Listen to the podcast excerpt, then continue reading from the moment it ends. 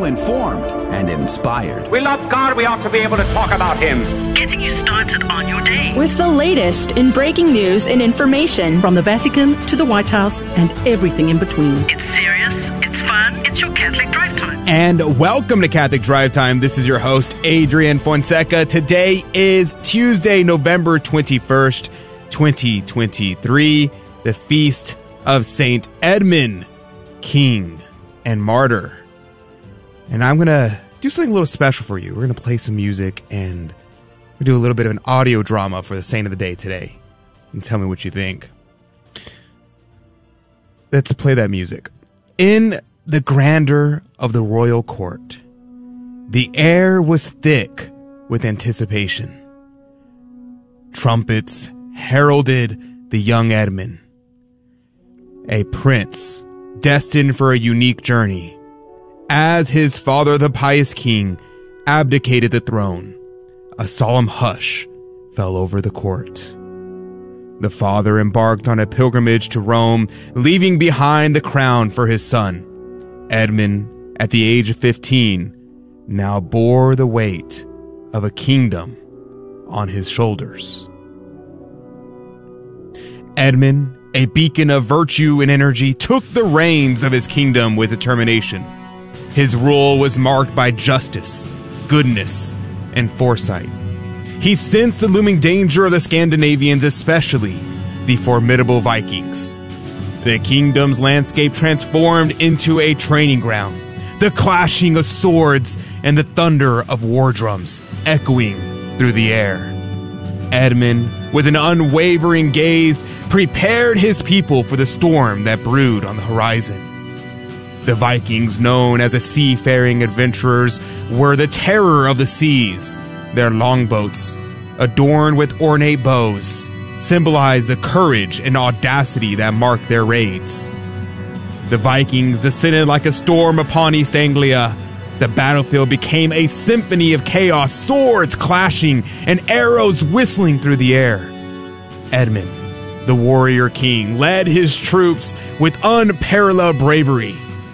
Despite a glorious defense, the relentless Vikings, reinforced by other aggressors, overwhelmed the valiant defenders. Edmund, now a captive, stood defiant, laden with chains before the formidable Danish chieftain Hingar. St. Edmund's refusal to accept compromising terms showcase his profound understanding of the intricate link between politics and religion. His captors, sensing victory, tightened their grip on their illustrious prisoner. The dreadful day of reckoning arrived on November 20th, 870. The once proud King Edmund, now a captive at the hands of the ruthless Vikings, faced the harrowing cruelty of his captors. The dim light of a waning sun cast long shadows across the desolate landscape. King Edmund, battered and tortured, stood resolute against the biting wind. His tattered royal robe stained with the markings of his valiant defense, fluttering in the chilling breeze. Chains clanked around his weakened form, a stark contrast to the once majestic ruler who had led his people with unwavering determination. Muffled cries saying, Strengthen me, O lady, echoed through the air as Edmund, a symbol of unwavering faith, prepared to face the final trial. The atmosphere was thick with tension as the captors, their faces obscured by the shadows of their cruel intent, closed in around the king. The air was pregnant with the weight of impending doom. The order was given with a cold detachment that bespoke the heartlessness of the act. In the chilling moment, the world held its breath, and with a swift stroke, the blade descended, severing the connection between a kingdom and its sovereign. In the aftermath of that gruesome climax, a silence fell upon the battlefield. The wind carried the whispered lamentations of a kingdom mourning its fallen leader, while the angels rejoiced in its new citizen. King Edmund's lifeblood stained the earth, a sacrifice for a higher purpose. His severed head, once adorned with a crown of authority, now lay discarded, a haunting symbol of the brutality inflicted upon a noble soul. So, what do we pray for on this feast of Saint Edmund, King and Martyr? We pray that he in- invoke Our Lady. That is, that would kneel and pray to Saint Edmund and allow his spirit to guide our leaders in the church and in the state, instilling in them a dedication to the true cause, a courage to defend the Catholic Church. May he grant us the unwavering determination to be faithful to our vocation, even until death. Saint Edmund, King and Martyr, pray, Pray for, for us. And joining us right now is Rudy Carlos. Good morning to you, Rudy. Wow, how can I just come in after this, such an epic intro? Uh, what an awesome saint. if only we had that courage. I think we can with the grace of God. Let's ask for that. Yeah, I think so. I think we all can have that grace if we just pray to Our Lady to strengthen us. Our Lady will grant us the grace necessary to fulfill the necessary necessary situations that we find ourselves in. Amen. Because, uh, I mean, if it's up to me, I don't know if I can endure torture and imprisonment like that. Like, oh my goodness, that'd be a, a no go for me. I'm, I would sit on the sidelines. Well, I hope we get put in the same camp together. right, exactly. we'll we'll be in the. I'll be like uh, We'll passing strengthen notes each to each other. well, praise be to God. Uh, you know, I was thinking, what if we just like didn't cover the news today and just talked about like Thanksgiving and stuff? but instead, I'm not gonna do that. Just kidding. At 15 past the hour, we're gonna talk about Taylor Swift. Yeah, yeah. You're like, what? What's this about Taylor Swift? Well, she went to uh, to Brazil, and a lot of concerning things going on with Taylor Swift in Brazil. I was like, yikes. So we'll talk about that at 15 past the hour. At 30 past the hour, Gabriel Castillo with Gabi After Hours is on with us to talk about Peterson's conversion to the Catholic faith. Yeah, yeah. Peterson finally converted to the Catholic faith, or one might say reverted, I think. Uh, we'll talk about that coming up at 30 past the hour. Uh, coming up in the next hour, Adam Blai with the Spirit World will be joining us. We'll be talking to him about the Spirit World coming up in this in the next hour. Plus our Fear and Trembling game show that's coming up as well. We're going to be giving away prizes. And here's a pro tip for you: you're gonna want to call in this week. Why? Because we only have the game show Monday, Tuesday, and Wednesday this week. That means the chances of you winning is even higher. So you're going to want to call in this week. But let's begin with prayer. We're going to be praying for your intentions. We're going to be praying in thanksgiving for all the good things that has happened in our lives and in your life. We're praying for the salvation of souls, the liberty and exaltation of Holy Mother Church for our friends, family, and benefactors, and all those we promise to pray for. We pray for the healing of my grandfather. In the name of the Father, and the Son, and the Holy Ghost, Amen. Eternal rest grant unto them, O Lord, and let perpetual light shine upon them. May they rest in peace. O Lord, who art ever merciful and bounteous with thy gifts, look down upon the suffering souls in purgatory. Remember not their offenses and negligences, but be mindful of thy loving mercy, which is from all eternity. Cleanse them of their sins and fulfill their ardent desires, that they may be made worthy to behold thee face to face in thy glory. May they soon be united with thee and hear those blessed words, which will call them to their heavenly home. Come, blessed of my Father, take possession of the kingdom prepared for you from the foundation of the world. Eternal Father, I offer thee the most precious blood of thy divine Son, Jesus, in union with the masses said throughout the world today. For all the holy souls in purgatory, for sinners everywhere, for sinners in the universal church, those in my own home and within my family. Amen. In the name of the Father, and the Son, and the Holy Ghost. Amen. And now your headline news with Rudy Carlos. Good morning. You're listening to Catholic Drive Time, keeping you informed and inspired. And here are some of your breaking news and headlines this morning. 10,000 African seminarians have been trained to counter Western backed abortion campaigns. Here's a little bit of good news to start the day. Human Life International, a U.S. based Catholic pro life organization, is making strides in training uh, African uh, seminarians to combat rising abortion rates in sub Saharan Africa. The organization has reached over 10,000 seminarians in 20 years, focusing on countries like Benin, Burkina Faso, and the Ivory Coast. Despite a doubling of sub Saharan Africa's abortion rates from 1995 to 2020, Human Life International is actively working to reduce it through education, pregnancy support, and advocacy. Trained priests are using their knowledge to impart Catholic doctrine on life issues and counter the influence of abortion promoting organizations from the West. And two dozen premature babies were evacuated from Gaza as Al Shifa Hospital remains under siege. Here's a, a story that makes you reflect on some of the casualties of war that you don't hear about. Heart wrenching footage captured the evacuation of premature babies from Gaza's largest hospital to Egypt after Israeli forces seized the medical center, searching for Hamas's underground tunnels. In a video, medical staff transfer vulnerable infants from ambulances to mobile incubators, navigating a perilous journey across the Egyptian border.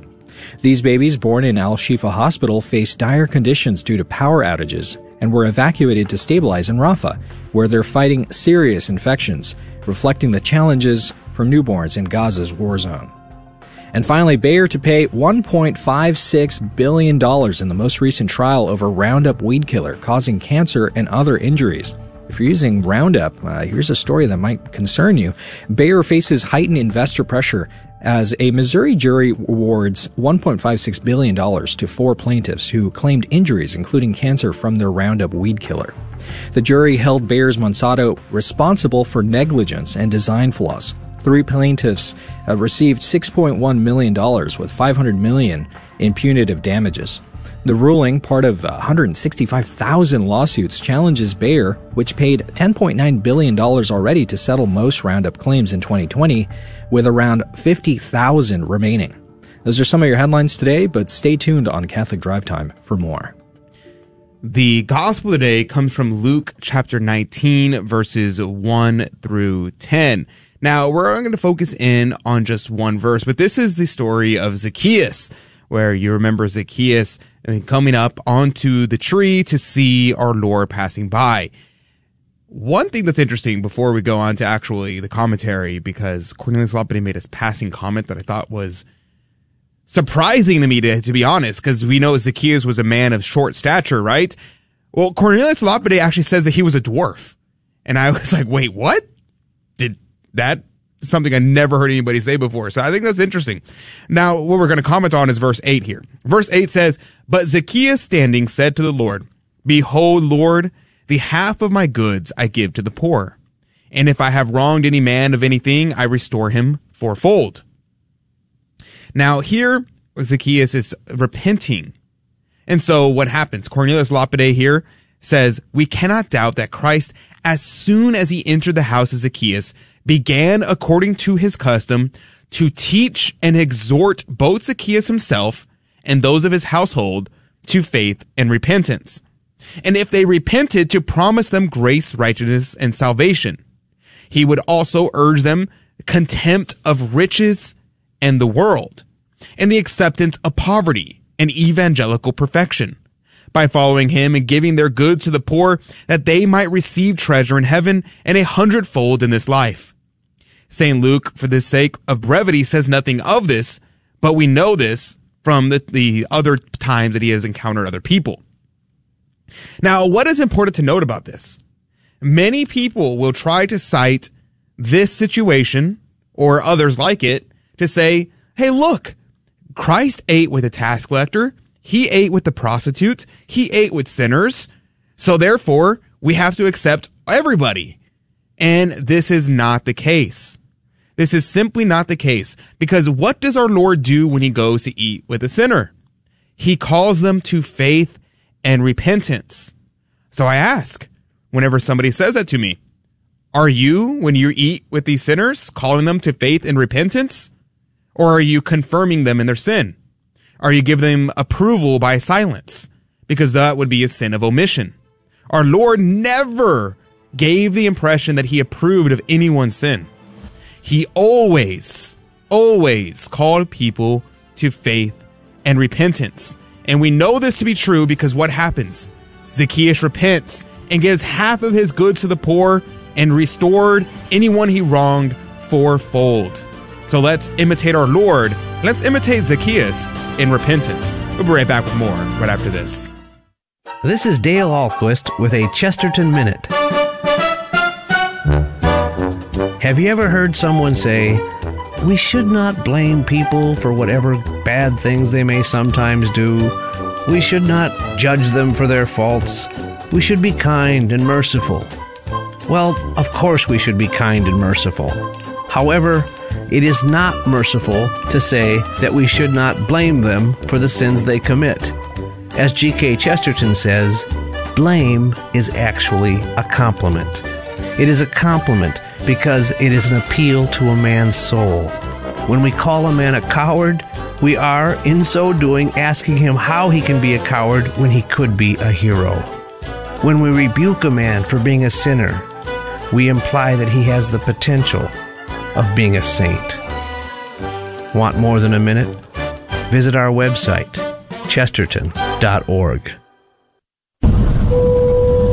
Ladies and gentlemen, this is your captain speaking. We're currently cruising at 39,000 feet. We'll turn that seatbelt sign off for you and let you move about the cabin.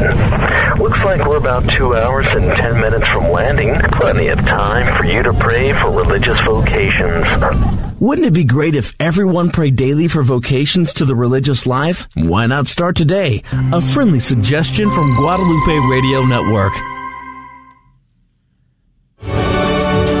And welcome back to Catholic Drive Time. This is your host, Adrian Fonseca. Praise be to God. It's good to be with you today. No, there were there was a story that I saw the other day. And I was like, this is crazy. I'm Not a big fan. Zero, no comprende. And I was starting to look at it and I was like, okay, let's talk about this. And I pulled it up this morning and there was a further development to the story, and I was kind of surprised by what the result, what I saw. So, are you familiar with Taylor Swift? Do you know who Taylor Swift is? Because I was a fan of Taylor Swift back whenever she was still into country music. Back whenever I was, I think I was like, I don't know, 13 in middle school, somewhere around there. When I was in middle schoolish, when she was still doing country music, I liked Taylor Swift. I was like, yeah, Taylor Swift, she's pretty good. I enjoy her music. And then she switched over to pop, and I was like, eh, not a big fan. And ever since then, I kind of just ignored her. And I recently realized that people are, like over the last year or two, I've realized people are absolutely obsessed with Taylor Swift. Absolutely obsessed with her. And this came to a pass when I saw this story. Uh, Rio de Janeiro's mayor, Eduardo Paes, has controversially projected a Taylor Swift inspired display on the iconic Christ the Redeemer statue as a gesture to, quote, honor her presence, end quote. Swift fans' requests were granted, illuminating the statue with a welcome to Brazil message and the names of Brazilian states influenced by Swift's Junior Jewels t shirt. Paes acknowledging Swift's influence as the quote, Michael Jackson of modern times, end quote. I'm not sure if that's a compliment or not. Michael Jackson was kind of a degenerate. Shared the news on social media. Father Omar Raposo, overseeing the projection, conditionally agreed to the gesture if 20,000 units of panettone and water were donated for the vulnerable. The move has sparked criticism for using a sacred symbol for secular purposes, highlighting the societal erosion of sacredness. Despite backlash, social media reactions largely favor the Swiftie display, emphasizing the quasi worshipful treatment of celebrities. The Christ statue has previously been utilized by various projections touching on cultural and social themes. So this is bad. We should not be treating holy things in this way. We just shouldn't do it. It's not appropriate. So this is overall a majorly negative thing. And I think it's something that we have to be aware of because we can see Brazil, which is one of the most, or supposed to be, one of the most Catholic countries in the world. And they are projecting Taylor Swift onto the image of Christ the Redeemer. This is insane. This is insanity. How could that be okay? This treatment of celebrities is just gone too far. It's gone f- way too far. The worshipful nature that we treat celebrities, especially Taylor Swift. I don't understand the worship of Taylor Swift. And I was going to talk about this in the context of of sacrilege of this image of our of our Lord. But then when I went to go look up the story to get the details on it, more things came out. And I was like, "Oh man, this is even um, worse than I thought." And so what happened? Well, apparently some people actually died. And where the way they died was something that was kind of crazy. So Taylor Swift's Eras tour, that's the tour she's doing right now, encountered tragedy and difficulties during a three day stint in Rio de Janeiro, overshadowing the warm welcome projected on the Christ the Redeemer statue. Okay, so that's what we just talked about. A fan's death in the sweltering heat at Friday night show and a fatal stabbing on Sunday morning mar the otherwise, quote, triumphant tour. Swift's decision to postpone Saturday's show due to extreme temperatures disappointed thousands of fans who had already braved the heat. Anna D'Amato, a psychologist from Sao Paulo, shared her devastation, having waited, quote, 17 years to fulfill her dream of seeing Swift. She expressed the emotional toll of canceled plans and personal challenges.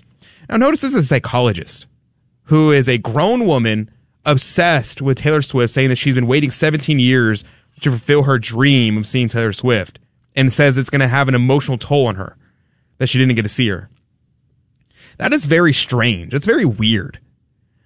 Julia Alvarenga, a social media influencer, conveyed the frustration of fans who endured the heat, buying water and fans only to face disappointment. Gabriela Werner, a marketing analyst, blamed the Brazilian company Time for Fun for the tour's mismanagement, and many fans echoed similar sentiments. I also noticed this. Many, many people defended Taylor Swift and refused to blame her and called her a victim of these other groups. Of the groups like the company Time for Fun, of the uh, managers, of all these things, and no one wants to blame Taylor Swift. It's kind of weird. Now, the thing about this is they treat her like a messiah figure. People waiting in lines, people traveling hundreds of miles across Brazil to go see her.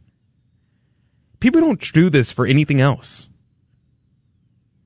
And they always make excuses for any bad thing she does.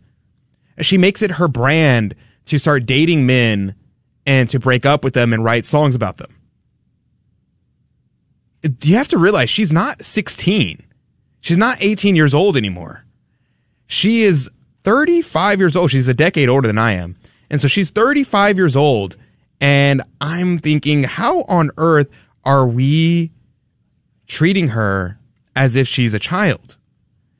It's a very, very strange thing. It's also kind of strange that you would treat someone of her, mm, we'll say, of her age and her style, which is very normal. She's not, not that strange. Not like a Lady Gaga type. She's overall, she has the exterior signs of being normal, right? So why is she so popular? I think it's because people crave normalcy. They crave something that's not so strange. And so Taylor Swift kind of presents herself as someone who is less weird, as more normal, as just a teenage girl. And so people flock to her. They kind of see themselves as this kind of um, teenage angst that they missed whenever they were kids, or maybe reliving their young days, this, this worshiping of youth.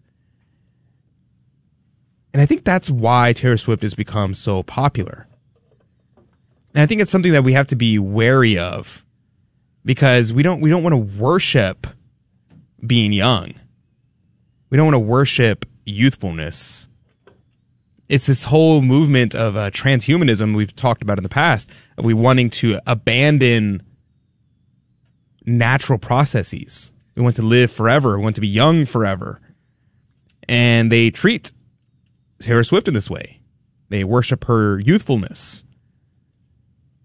And it's pretty crazy. Taylor Swift fans are are insane. They defend her no matter what she does, which I'm like, can I get some of that? I'd like people to defend me no matter what I do and say that'd be great. Uh, but nonetheless, they treat her this way. And I think it's interesting to bring this up today because what is the feast that we celebrate today? November 21st is the feast of the presentation of Our Lady at the temple. It's the feast of the presentation of Our Lady at the temple, and Our Lady, as a child, when she was just a little girl, there's debate about how old she was. Some say as young as three. She was presented at the temple to be raised there in the temple.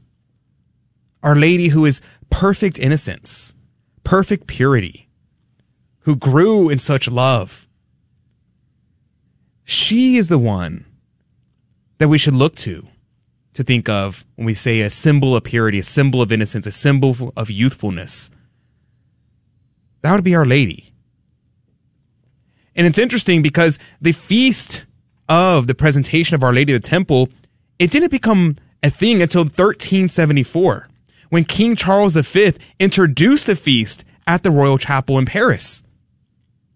In fact, he sent out a letter to his entire kingdom and he said, Charles, by the grace of God, King of France, to our dearly beloved, health in him who ceases not to honor his mother on earth.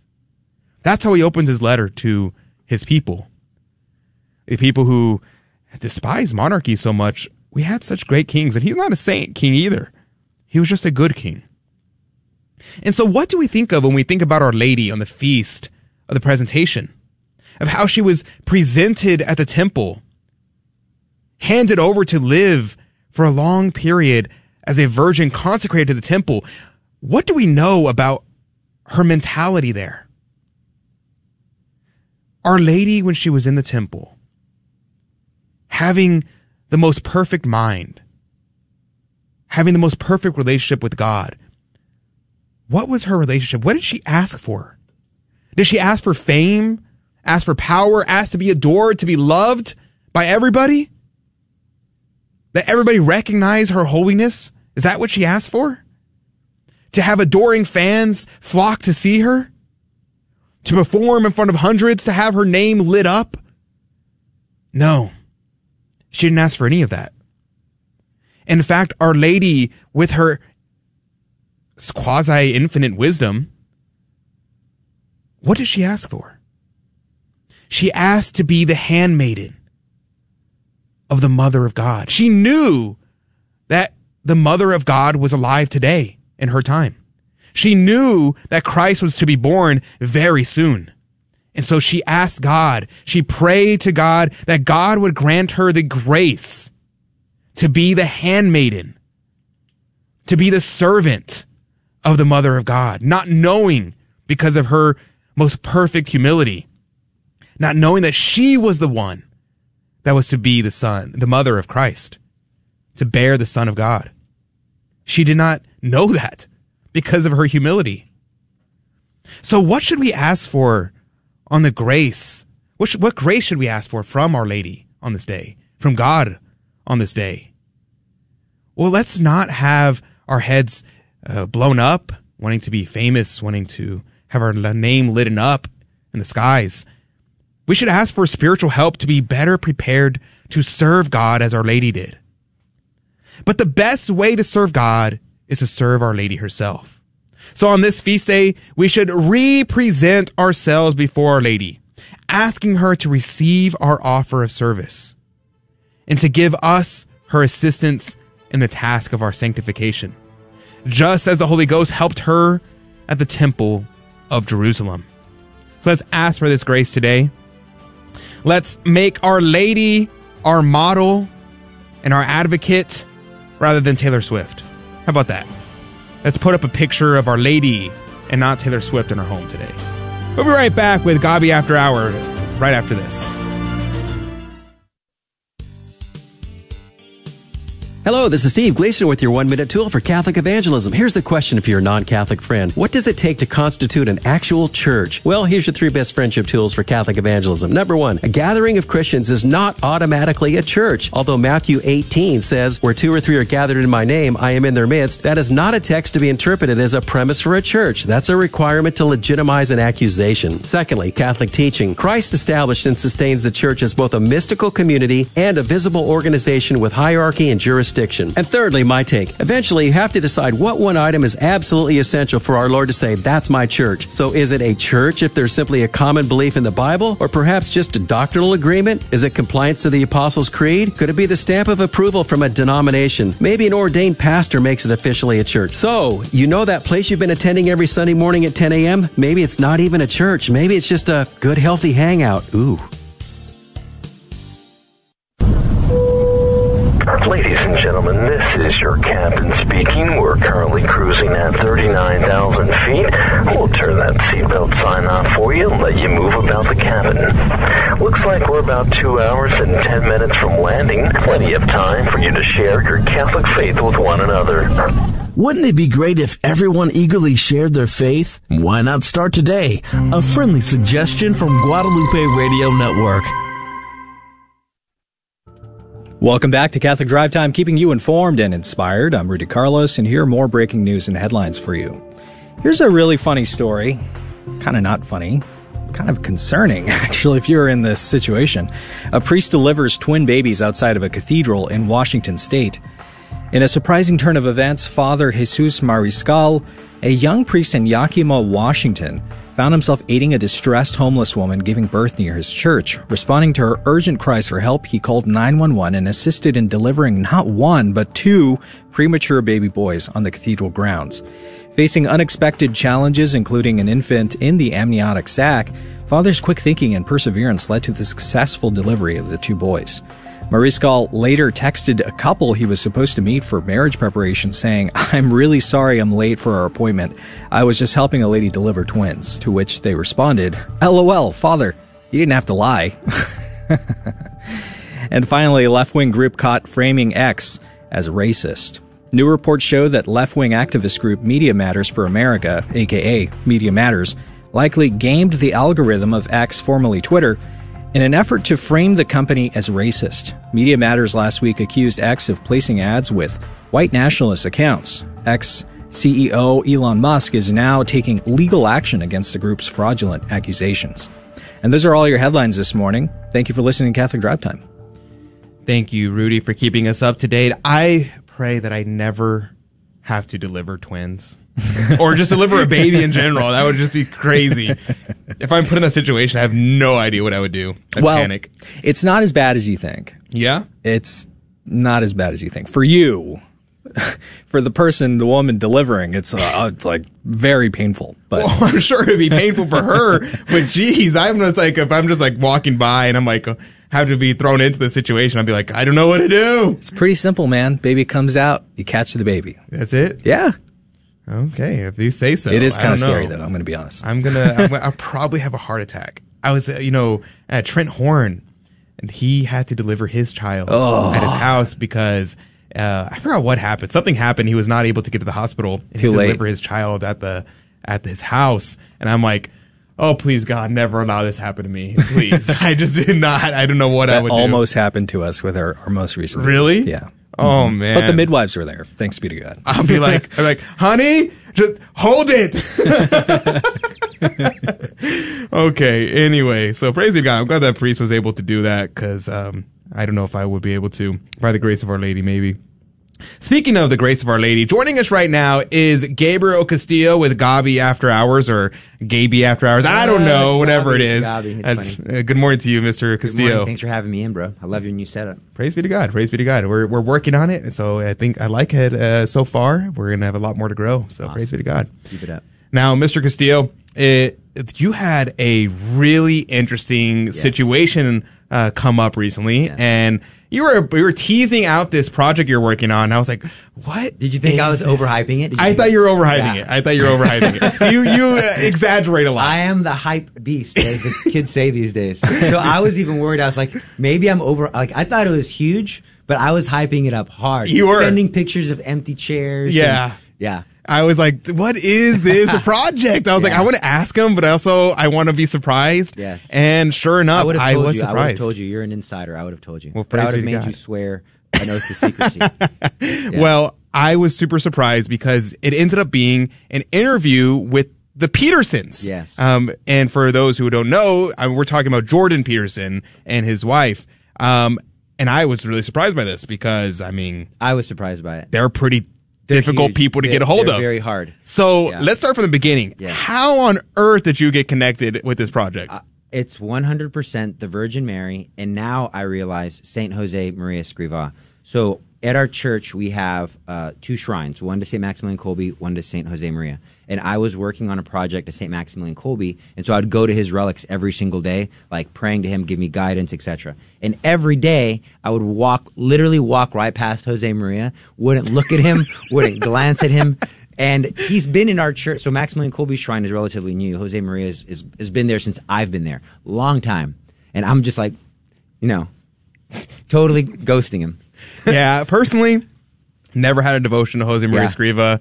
Don't know much about him. Right. Only thing I know about him is he's the founder of Opus Dei. That's and it. every time, like, and so one day, and every time after that, every I walked past him, and he, like, I felt like he scolded me. It was like an interior voice. It wasn't like I like saw a picture of him or he came alive or anything. But he, was, I, I walked past, and he's like, "You're very rude." I said, "Excuse me." He says, "You walk past me every single day and don't even say hello." And I was like, "All right, I'm gonna go and sit in front of this guy's relics and his statue." And so I, I, I sat there, I did my mental prayer, I put myself in the presence of God.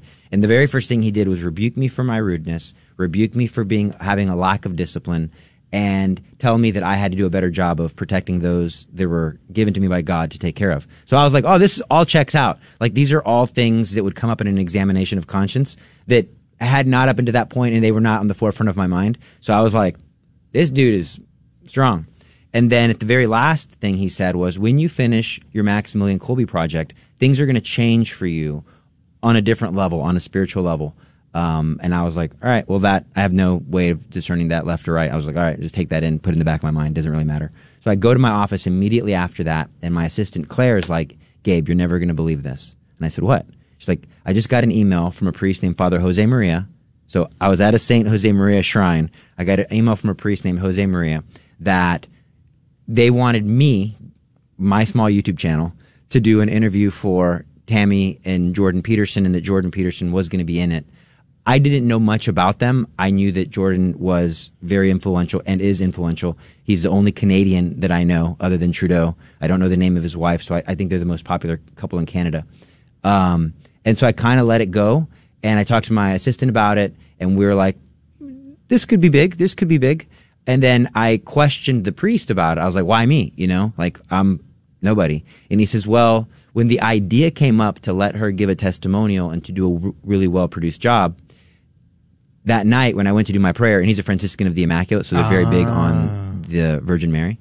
And he said, it was overwhelming in my heart that this had to go on Gabi after hours.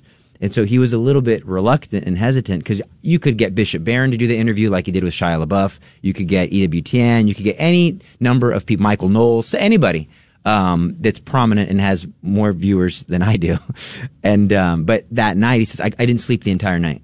And then the second day I didn't sleep the entire night. And the third day I didn't sleep the entire night because I was being haunted by this conviction that it has to go on Gabi after hours. And so internally, I'm like, well, thanks for the confidence. You're like resisting Our Lady for three days in a row. It's like I re- don't want to do it to Gabriel this bad that Our Lady No. has to harass me well, for also, days. they have their own YouTube channel and their own Right. media apostolate. They're Franciscans of the Immaculate. So why are you going to hand it over to some other guy? So the, on the third night, he said, "Fine, uh, uh, fine. You get what you want. You you do this. This is yours." So that was kind of like miracle number one. Miracle number two was that I don't know what the heck I was thinking, but my assistant was very insistent that she goes on this to do this interview. She's like, "You don't know them. I- I'm I'm very good at interviewing," uh, and it's true that some people I rub people the wrong way, and so if it's going to go wrong, I'm probably going to upset them. and so I was like, yeah, fine. And, and I had no qualms about it. I was like, you go, I'll, I'll stay.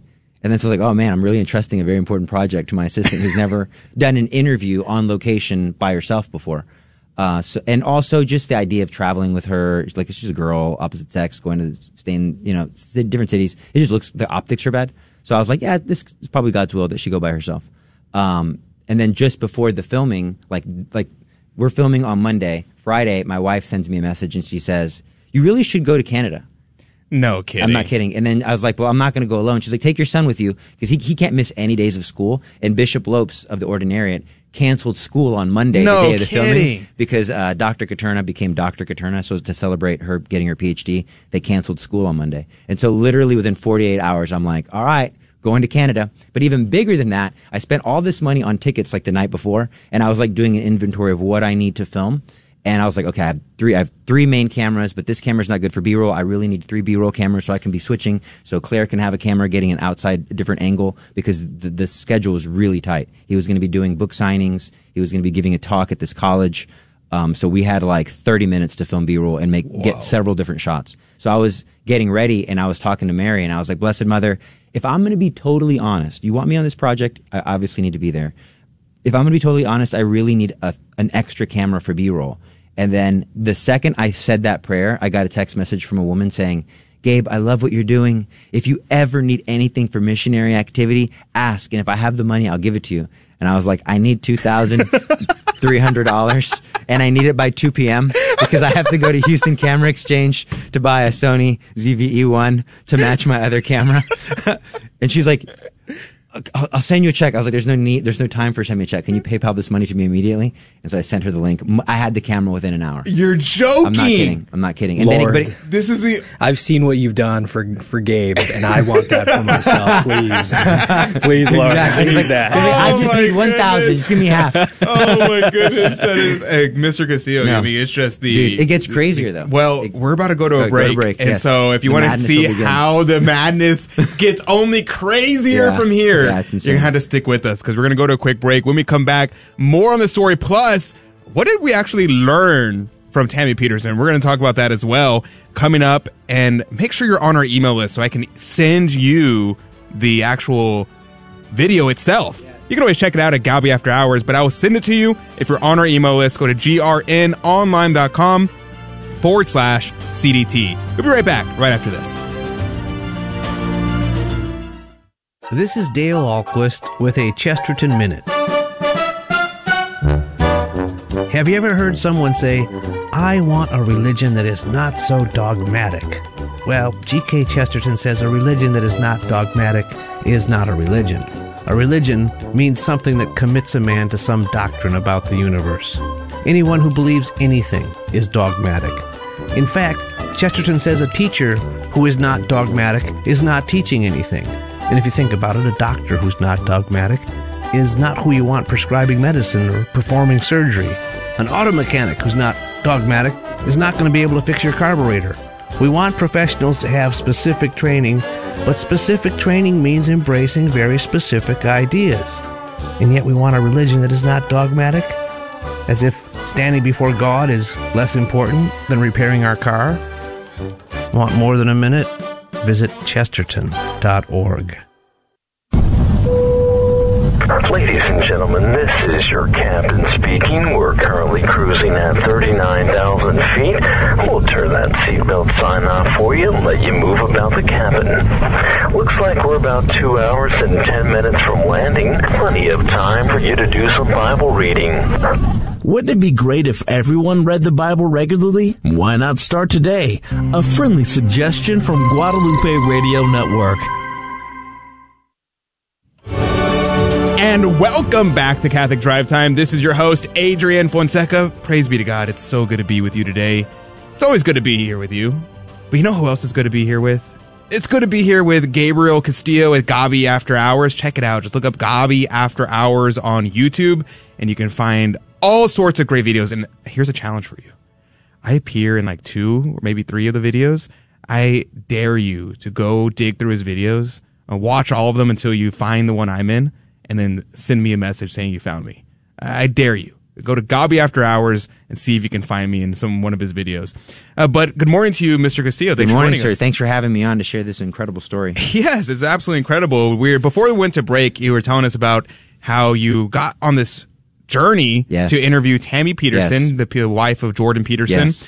and you were just telling us how you received this this PayPal and the Yeah. just uh, at the last possible second Dude, last to minute. get the camera you needed to go over there. So that happened. Uh, what next? So my son and I arrive in Toronto, and so the first thing I do is I blare, "I'm proud to be an American," with the windows rolled down real loud to make sure they knew who who they were dealing with. Praise be to God. when we arrived there, I did not know that the filming would be at an Opus Dei center, and so we filmed their B-roll in the presence of the relics of Saint Jose Maria, and they have a large, like life-size mural of him. So I was like, "Dude, Jose Maria, man!"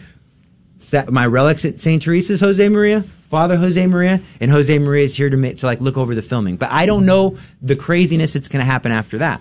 So we go and we set up all the cameras. I make sure the lighting is right. It was a good thing that I went because I I just I have had a history of doing like small business videos, so I know what good lighting. I know I just know, know things that my assistant simply does not know because it just takes years of experience and a firm will to like tell people no, we're going to do it this way, type of thing.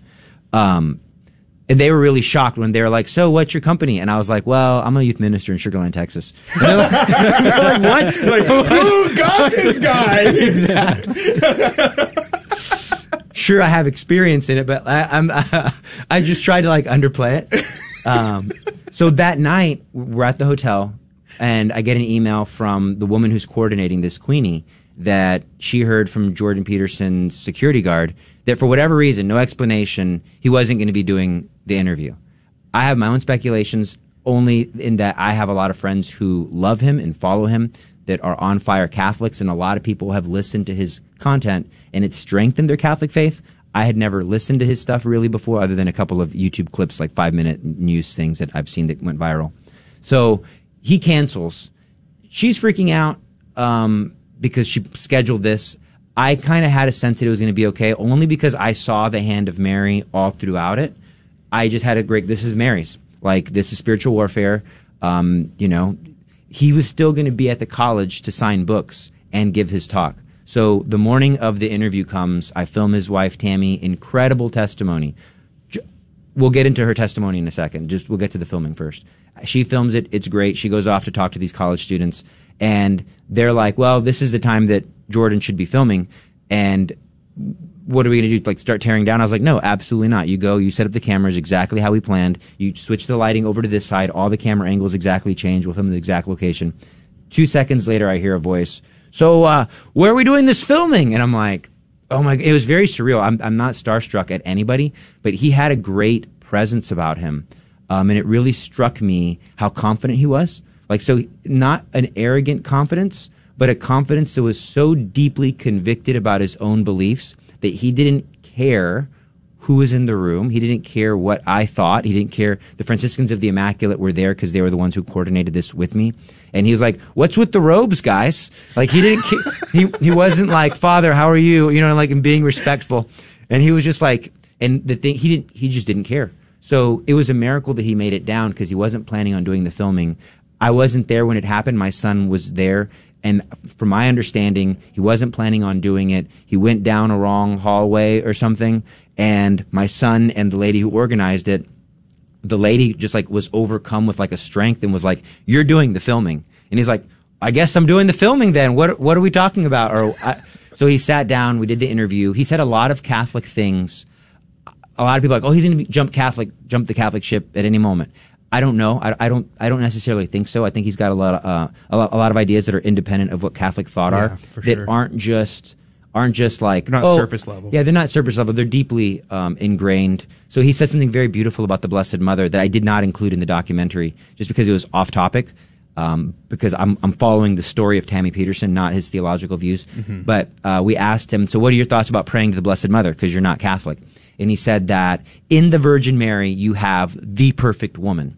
And so, how does a man confront that? When a man falls in love with a woman, the real woman that he's falling in love with is the perfect woman in her, the Virgin That's Mary. Fulton Sheen. Yeah, so it's a beautiful thing. world's first love. And but to take it in context, he goes on to say, and the more a woman surrenders herself to this divine feminine, the, Ah, so like so yeah. so uh, there's there's things that are deeper that are not more like a consent of the will that that I, I, don't- I don't think these I, he might the grace of God could give him the grace of conversion instantaneously no doubt grace is flowing into his life and he's got very Catholic ideas all based on truth um, they're just it's just not I don't think it's as close as some people hope it is Right. um, but he's deeply convicted, and I was really inspired after that to stop caring so much what other people think. Hmm. Like he was, he didn't care that this is a Catholic show. He knows that we don't believe divine feminine or whatever. It's not part of the storyline, so I just took it out. But he was very confident and very convicted of it.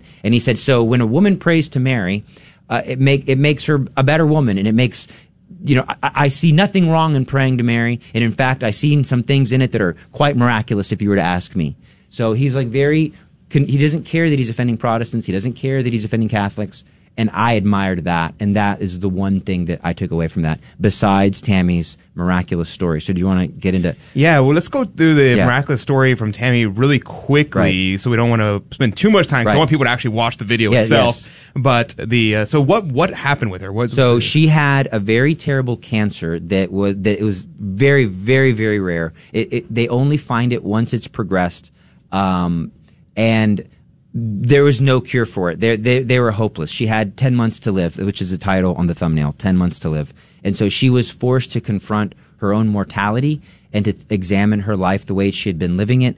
And this woman, Queenie, who is a numerary for Opus Dei, uh, went to visit her at the hospital. They had kind of had some connection in the past, like at a book signing. They had known mutual people, so they're like, "Oh, let me get your contact," just with Tammy and Jordan. Jordan had researched Queenie the night before, so it was very providential from the beginning. So when Queenie introduced herself, he said, "Queenie, you, I think I just read an article about yours about the importance of family life and da da da da in Canada because she was semi involved in politics." So they just had exchanged emails because of that coincidence.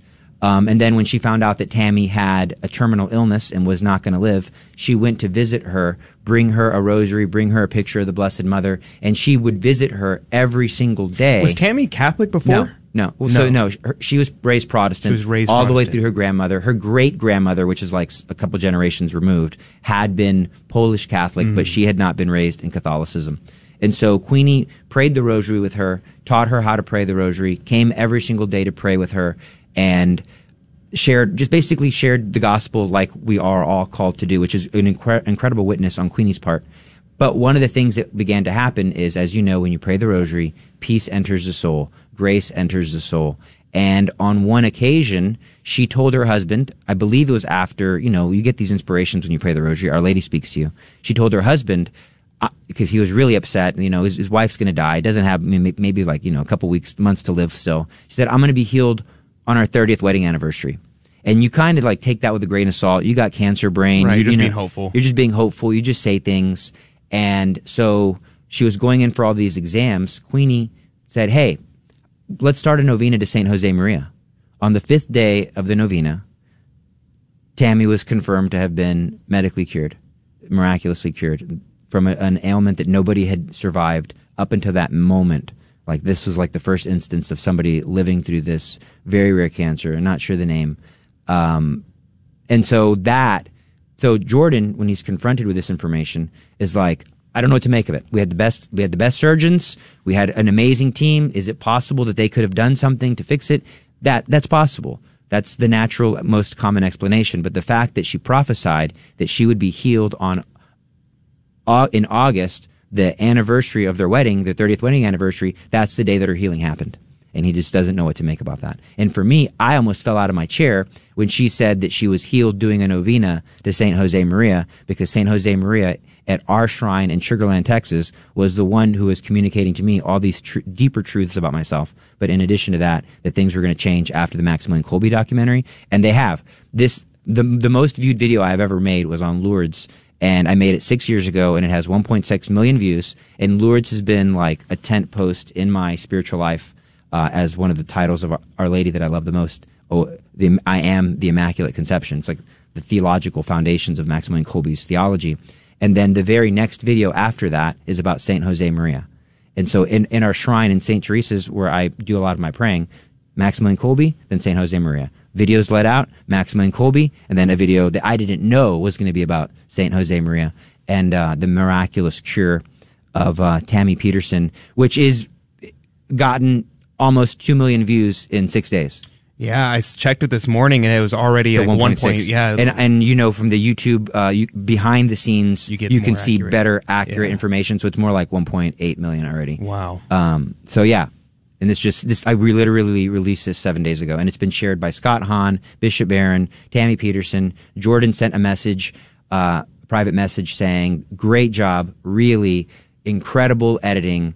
Which I was like, blessed mother, you're the best. Not, not that I care what he thinks, but it's good to know that Right. he felt that he was represented well. Like Mhm. I, I didn't take him out of context. I didn't try to make him look more Catholic than he was.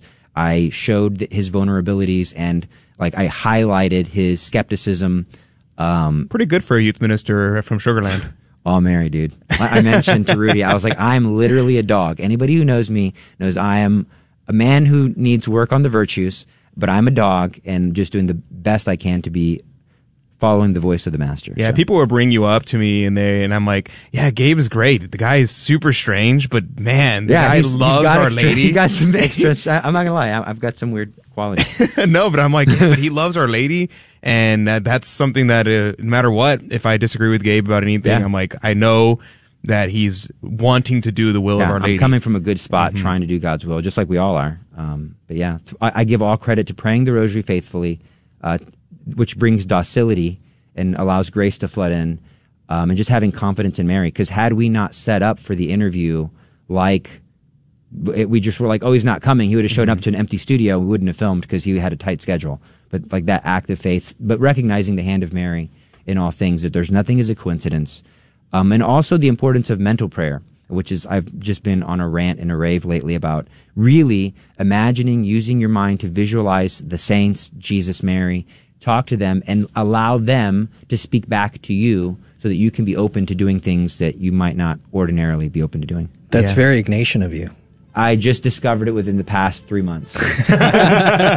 well, unfortunately, we're out of time. Maybe uh, Gabriel, you could stay for the after show. We'll talk Yeah, more. yeah, I- I can stay. But we are going to go to a quick break. When we come back, Adam Blai from the Spirit World will be joining us. So stick with us. We'll be right back with more. And remember, calm, courage, and confidence. Calm, courage, and confidence. Keep those virtues in mind, and I promise you'll be great. We'll be right back. Would always hear from uh, different people at non-Catholic churches that Catholics were going to hell or that they really didn't know who the Lord was. The Catholic Church is not all what people say it is. I mean, it's completely different. There's so many stereotypes. It's very possible to know the Lord and it's very possible to have a relationship with God in the Catholic Church. I believe I was born into the Catholic Church and that's where I belong. If you've been away from the Catholic Church, visit CatholicsComeHome.org. Have you heard about life coaching? Hi, this is Coach Felicity with your Stand Tall Today Coaching Minute. Coaching is one of the things Jesus did with his disciples. Whenever they were stuck, overwhelmed, or even struggling a bit, Jesus asked questions that brought clarity and hope. He then used ongoing conversations that helps them to navigate the path and completely change their lives. Just like the disciples, we too can find ourselves feeling stuck, overwhelmed, and struggling a bit. Maybe you need help in your marriage or with a parenting issue. You're navigating a loss, you want to improve your health, or advance your career. At StandTallToday.com, our experienced coaches will help you to take another look at life, renew your hope, get past those challenges, and step into living abundantly. You can find out more about coaching and schedule a free introductory call by visiting us at StandTallToday.com. Listen, life is too short to stay stuck. Contact us at StandTallToday.com. Ladies and gentlemen, this is your captain speaking. We're currently cruising at 39,000 feet. We'll turn that seatbelt sign off for you and let you move about the cabin. Looks like we're about two hours and 10 minutes from landing. Plenty of time for you to study a section of the catechism. Wouldn't it be great if everyone read the Catechism of the Catholic Church? Why not start today? A friendly suggestion from Guadalupe Radio Network. When I was outside of the church, there was always an unsettled feeling. There was always a feeling of something missing and something not complete. The, the deal clincher is we found our way to our, our parish. And we met just an incredible pastor. We learned things that we'd never been taught. Wouldn't be the person that I am without the church and without the sacraments, particularly the Eucharist. I can't live without it. If you've been away from the Catholic Church, visit CatholicsComeHome.org.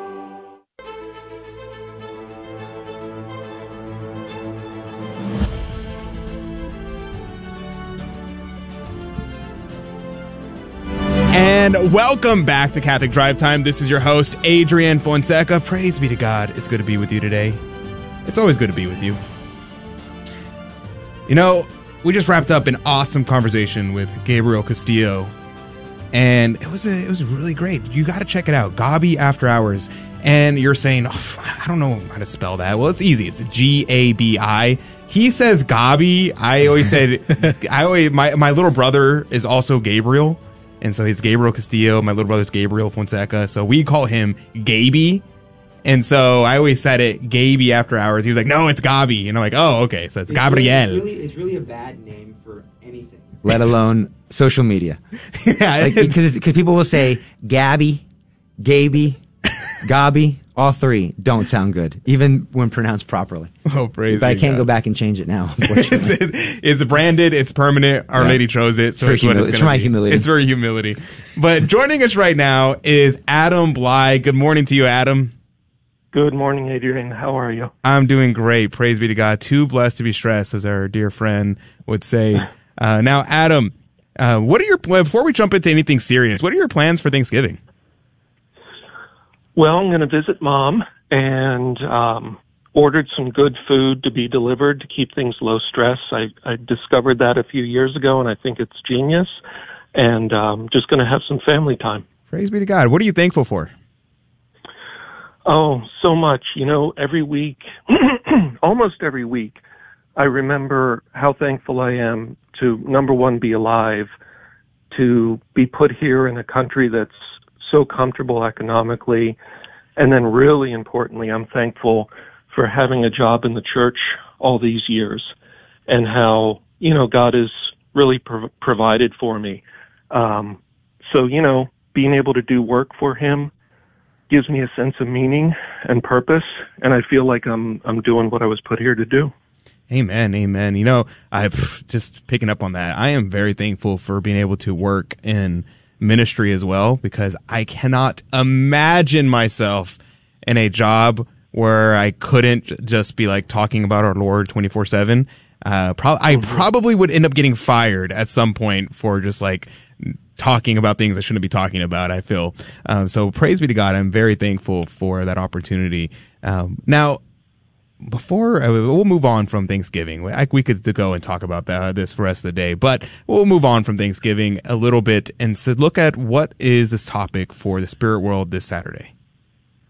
Well, we're going to um, basically start our journey thinking about Advent and moving in into the Advent season, um, and really kind of dive deeply into, you know, not just Advent in terms of waiting for Christmas to get here, but what are the traditional purposes of Advent? You know, we I think we have a strong sense of like, well, what's Lent for? You know, it's about it's about uh, you know these themes, giving something up, and you know, getting self control. And I think with Advent, a lot of times it's such a busy time, we kind of forget about the season and we just wait. And so we're going to go on a deep dive, the historical context of it, uh, what we can do with it to really profit spiritually this year, and try to be very practical. Now that's really awesome. I I, I was actually been thinking a lot about Advent recently about uh, trying to make Advent uh, take it seriously, take it seriously, because I think most of us, because we live in the United States, it's very difficult. And I and I have this problem. I'm going to admit it right now. I'm going to admit it publicly. I love Christmas music and I love nativity scenes, and I just want them up all year long. And I was uh, talking about this on uh, Twitter the other day. I was like, I'm going to start listening to Christmas music on Thanksgiving, and nobody can stop me. Uh, but Adam, what say you? How do we actually take Advent seriously and trying to balance that with the same at the same time of the whole culture is celebrating is celebrating Christmas. So how do we celebrate Advent? You know, my my first approach to this is to think about it in, on a personal level. So if we think about the liturgical year, yes, it's it's telling the salvation story each year and kind of moving through that story. But I think for, in a sense, more importantly for us, it's telling our story of our encounter with Jesus and how Jesus is born into our lives. And that's the way I think it can be really profitably framed and used where we can look at, you know, the time of Advent each year, you know, even if we're Christian, Catholic Christian, whatever, and we feel we have a relationship with Jesus, He can be born anew into our lives on a deeper level in different ways as different seasons of our life unfold. We encounter Jesus in different ways when we're 60 versus when we're 16. And so each year to look at how is Jesus being born into my life, my understanding of God, my relationship with God, how is he entering my life anew in different ways this year? And I think that makes it more immediate uh, and personal and opens the door for that grace of where can I grow this year? You know, how, how does he want me to grow? And, and I think that's a good way to approach it. Now, one of my friends, he started this, um, I think it's called St. Martin's Lent.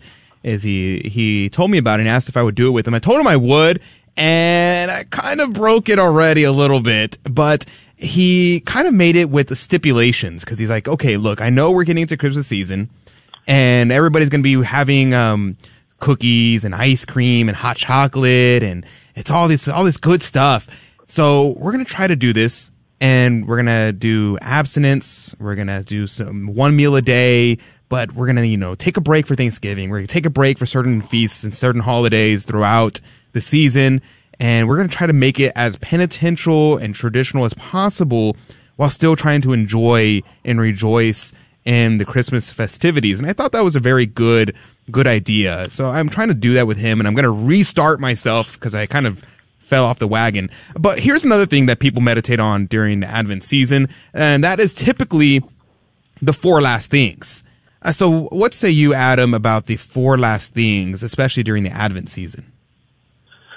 Well, yeah, the you know four last things um, is basically looking at the last things that we experience when we go to our judgment when we finally leave this world, and keeping those in mind that there there is a judgment, there's purgatory, there's heaven, there's hell.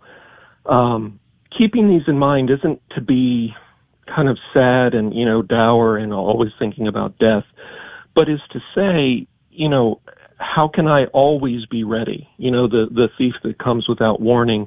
Scripture warns us many times. We don't know when the bride is, the bridegroom is coming. We don't know when our time of judgment is coming.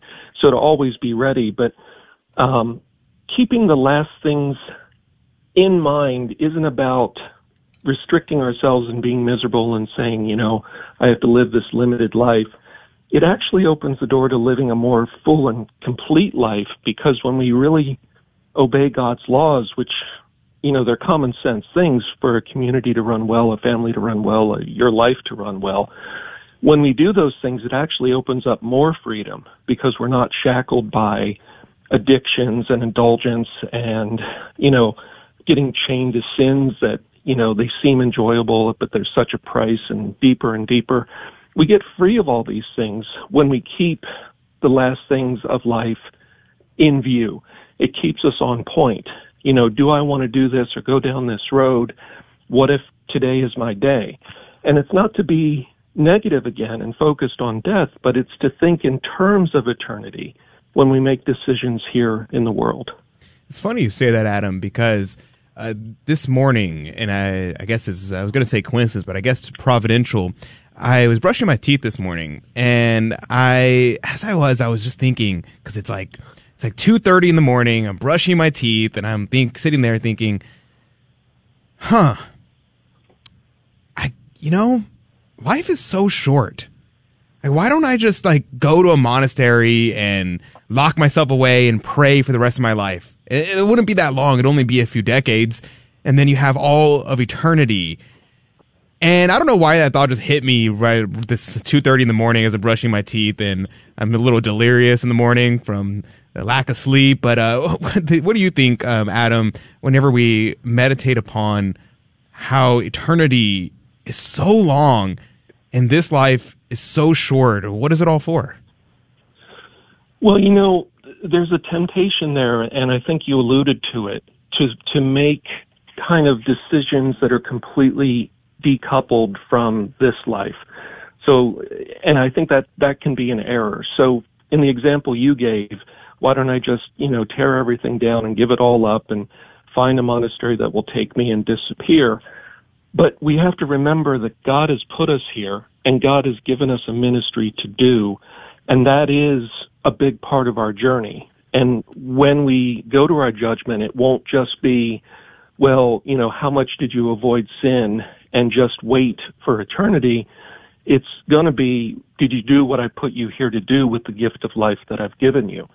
And did you avoid sin in, in the process as much as you could? And so you're here on the radio. You've obviously been giving um, this platform, this opportunity in this moment you have to use that well, as well as you can, where you are in your life. I have to use what I've been given to do as well as I can. It's not just to abandon things and say, well, it, nothing matters because, you know, I'll be in eternity. It actually matters very much because we're here to help as many other people get to heaven as possible. So there's, there's a temptation, I think, when we get apocalyptic and you see this through history. Apocalyptic cults burn out very quickly because they only focus on the afterlife or they focus on the idea that the world's going to end in a moment. And that leads to just burning down your regular life and in the world here. And that's not what God wants us to do. That's clear from the scripture. So it, it's an interesting conversation, uh, for sure to have because you know, we, it's basically you don't want to take extremes either way. You don't want to live only for the world and you don't want to live only for eternity in this, in that disordered sense of living only for eternity by abandoning the world. Right, right. And being, uh, abandoning the world, that's a very, it's a special vocation. It's something that uh, certain people are called to do, to be monks, to be hermits, these kind of things. Uh, they're real, real vocations, but it's not the, uh, the standard. Your average uh, person is not uh, always called to that. I think the majority of us are called to to live our faith in the world, to try to uh, raise good Catholic families, to to go to our nine to five and and thank God for the graces we receive. Now, Adam, with the last right. minute we have with you, um, where can people stay in touch? Where can people find out more information and um, all that information? Well, you know, we're we're blessed to have a, a radio show on Saturdays here on the Guadalupe Radio Network called The Spirit World. Uh, it's 11 to 12 Eastern, 10 to 11 Central, where you are, and you know, God willing, that'll that'll continue. Um, so there's you know some contact there and a lot of podcast recordings. I run a just a basic public information kind of website, religiousdemonology.com, just information there, and um, yeah, those those are the two main outreaches, um, and then writing books. A lot of people don't want to read these days, but you know, have been writing books to leave to leave those behind when I go, uh, whenever God calls me home, hopefully. So yeah, those are the ways. Well, praise be to God. Uh, we have about 45 seconds with you, and I just remembered I said I was going to ask you this uh, yesterday. The a a this completely different topic. If somebody touches something to a saint while they were still alive, is that thing a relic? Mm, that's interesting. Um, technically, from the in terms of the formal church perspective, no, because the person isn't declared a saint until a significant period of time after they've died and their life has been studied and the miracles have been found. So they're not a, an official saint yet. Um, now, those objects in theory, like let's say their hairbrush they owned or anything in their home that they, they owned and touched. Later, once they're declared a saint, those are considered second class relics because it's something the saint owned. Um, so in that sense, you could retroactively say, well, you know, I, I have this, whatever it is from their home, that kind of gets recognized as a relic, but we don't know for sure. We can't say definitively that something is a relic until the church declares them a saint. Hmm. Okay. Well, there you go. Very interesting. Well, thank you very much, Adam. If anybody else would like to ask questions, you can always call in uh, 10 a.m. Central across the GRN with the Spirit World. God bless you. God love you, Adam. God, God bless you and God bless your listeners. We're going to go into our Fear and Trembling game show. Call now 877 757 9424. And that number, you can actually use it to call in to the Spirit World on Saturdays at 10 a.m. Central. 877 757 9424. Put it in your speed dial. We'll be right back with Fear and Trembling right after this. Hello, this is Steve Gleason with your one minute tool for Catholic evangelism. Here's the question for your non Catholic friend. Haven't you honestly wondered why do all the different denominations break away from each other? Timeline 1500s, Luther breaks from the Catholic Church. 16th century, John Knox is influenced by Calvin and breaks from Luther, thus the Presbyterians. 17th century, John Smyth then breaks away and starts the Baptist. 18th century, Wesley breaks and starts the Methodist. Even crazier are all the scores of non denominational individuals who break from each other, generally due to cosmic ego and, quote, a new revelation. Well, here's the three best friendship tools for Catholic evangelism. Number one, the Bible. Judges 21 says, quote, In those days there was no king in Israel. Every man did that which is right in his own eyes. Secondly, physics. Once the dam breaks, water goes where it will. Luther broke canon law 331, which says about the Pope, by virtue of his office, he possesses supreme, full, immediate, and universal ordinary power in the church. And thirdly, my take. Gifted theologians can be just like my fourth grade friend who said, I'm taking my bat and ball and going home. So many of us carry such heavy burdens. Come on, babe. It'll be fun. It's just you and me. Deep within, we struggle because sin separates us from God. But thanks to the grace of confession, God compassionately listens, forgives, and sets us free. So if it's been a while since you've been to confession or Mass, come home and experience a fresh start. Visit CatholicsComeHome.org. Welcome to another round of Fear and Trembling, the Catholic trivia game show that helps you work out your salvation by the seat of your pants. It's a 50 50 chance, and prizes are involved. Avoid the weeping and gnashing of teeth. Call now to take your shot 877 757 9424.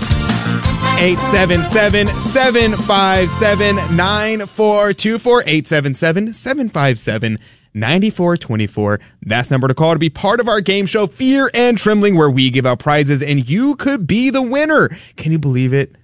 You, a winner. Pretty amazing. Now, you may be asking, what is this? What are we playing? How does this work exactly? Well, I have news for you. I have three Catholic trivia questions in front of me. The trick is I'm not going to ask you the questions. No, instead, I'm going to ask Rudy the questions. Rudy's going to give me an answer and it's your job to tell me whether or not he is right or whether or not he is wrong. And every right answer goes into the coffee cup of divine providence to win this week's prize. Rudy, what could they win? Speaking of the coffee cup of divine providence, we are giving away the replica of the coffee cup of divine providence. I thought for a second you were going to give away the real one. Now you got to read between the lines here. Okay. There's a reason why we're doing this. Oh, okay. mhm. There's going to come a time, Mhm. read between the lines, foreshadowing, some might say, you're not going to be able to get this anymore. In fact, it may be something completely different. What? You won't be able to get anymore. So this week we're giving away more of these replicas. We're going to give out one replica of the Coffee Cup of Divine Providence. We're going to sign it. You can choose if you want Taylor to uh, sign it or not. I mean, most of you guys don't even know who Taylor is, but we'll we'll we'll sign it for you. You could either put it on your shelf and remember us, or you can drink from it. And scientific research has stated that a replica science. of the coffee cup of divine providence makes your coffee taste 80% better. So if you're putting 80%. Folgers in there, it's going to be at least sight class coffee. Wow. Yeah, the the real coffee cup of divine providence actually increases the taste of your coffee by a hundredfold. Mhm. Um, this is just eighty percent. So I'm sorry, but it's pretty good. It's a pretty good. Um, trust the science. Uh, don't fact check us. Just trademark over the e. Just trust what we're saying. Um, don't fact check. Praise be to God. Now joining us right now is Lori. Good morning to you, Lori. Good morning, Adrian. Praise be to God. It's good to hear your voice. Uh, Lori from Houston, Texas. Hey, it's Lori. Lori, yesterday. We were just talking about it. Yeah, you. Rudy and I were just raving about your pie yesterday. Um, he was like, "Ah, Do you think she's going to bring pie for Shareathon next week? Lori, I think uh, you need to quit your job and start up a bakery. and I, I guarantee your success. You're guaranteeing it. I think so. It's really good. Yes, thank you. I enjoy making it, and especially for people who appreciate it. there you go. There you go. We appreciated it greatly. So we're looking forward to hopefully having some pie for the next Shareathon. Uh, but Lori, where are you off to this morning? Um, I'm off to work, but um, first, coffee. First coffee, and hopefully soon out of the coffee cup of divine providence, right? Uh, well, I already have one. Oh, she's trying to make a so I collection. want a set. She wants a set. Fine china. She's for like, when uh, the guests come over. exactly, exactly. She's the, the uh, got to Well, get the uh, the I one didn't- signed by everybody. I didn't want to use that one. I've never used the one that I have. It it sits in a place of pride. Ah. There you go. Something I actually want on a radio show. well, praise be to God, Lori. We love hearing your voice, and we look forward to seeing you next time you come in. Um, but you are familiar with the game. You're a veteran. You know how to play. The question is, will you be able to uh, outfox Rudy? He's Rudy the I tricky. don't know, Rudy. It, your pie depends upon this. It's true. He's wearing Today a I'm wearing- solid blue with what is that? Red medallions? Is that what that is? The this is my uh, descent of the Holy Ghost uh, upon the apostles and the Virgin Mary uh, in the upper room tie, and it's got little flames on there. Uh, blue field with uh, what do they call these? Pa- uh, red paisleys. Pa- oh, for those who are listening, Nice. they can get Ignatius uh, Ignatian with it and, uh, and envision this time. I would say close your eyes, but I don't want anybody to die, so don't close your eyes. Close your eyes right now. No, don't do it. Don't do it. don't listen to Rudy, uh, unless he's correct in the answers. All right, Lori, are you ready to play? You ready to jump into it? As ready as I'll ever be. All right, let's do it. Question number one for you, Rudy. The question on the board is What is the highest form of veneration that's given to the Blessed Virgin Mary alone? So you mentioned science just a few minutes ago. Uh-huh. And anyone who's taken any basic level of science knows that there's macro and micro levels Oh, to okay. anything. Mhm. So micro levels are given to, you know, just your regular run of the mill saints. Oh, okay. Macro veneration is given to the Blessed Virgin Mary alone. Oh, so you're saying it's macro veneration. Macro veneration. Macro veneration. You know, and, and now that you say the word macro, I kind of want macaroni and cheese. Um, for breakfast? Uh, Yeah, it's a little early for macaroni and cheese. It's a little. I'm not going to lie. That, that would be kind of gross. Okay, but nonetheless, Lori, 15 seconds on the clock. The question on the board is: What is the highest form of veneration given to the Blessed Mother alone? Rudy says it's macro veneration. It's not has anything to do with macaroni and cheese. Uh, but what say you, Lori from Houston, Texas? I don't agree. You do not agree. All right, let's see. Survey says that is correct, Lori. You could not be tricked. Macro veneration.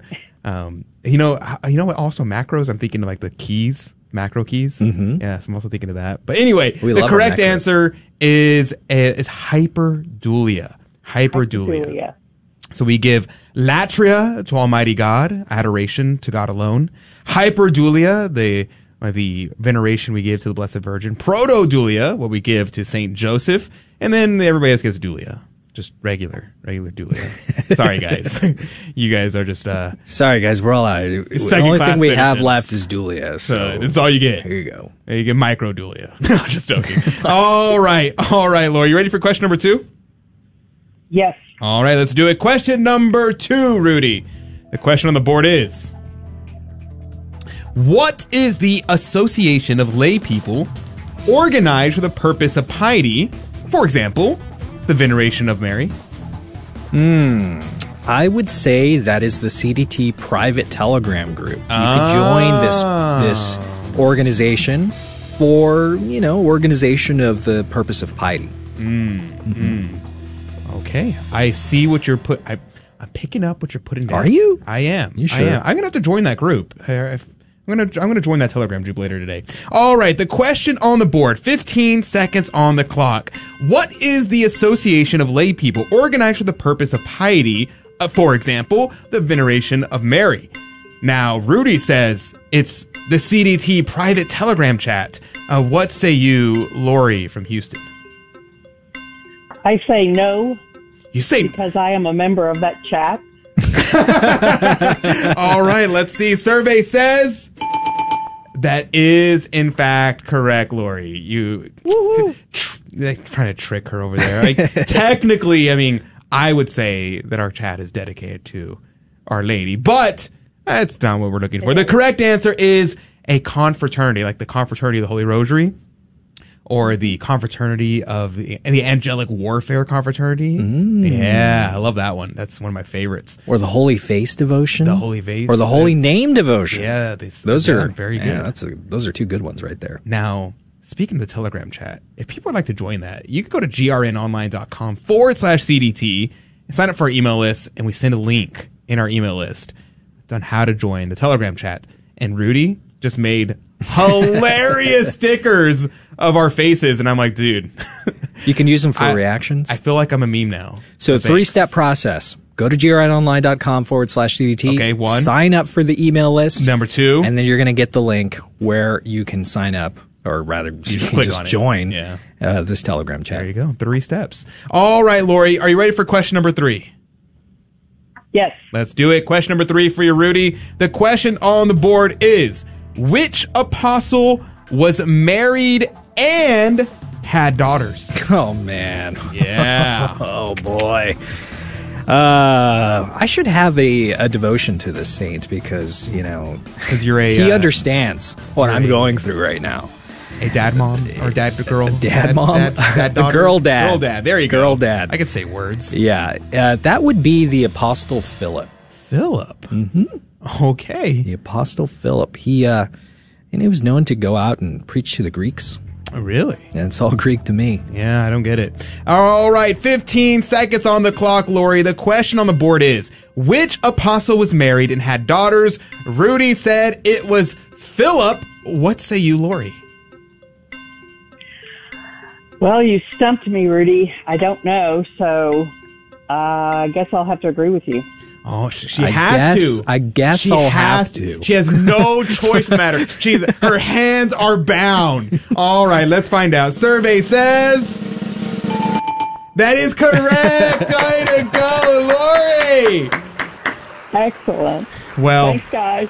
praise be to God, Lori. Now, I do have to say though, I'm pretty sure Peter also had a wife and daughters, or maybe he had just one daughter. I think he just had one daughter. And so I think that the trick thought so, is, too. I think the tricky thing is daughters with an S. Ah. Because Peter, I know for a fact he had a daughter, but I don't know if he had multiples.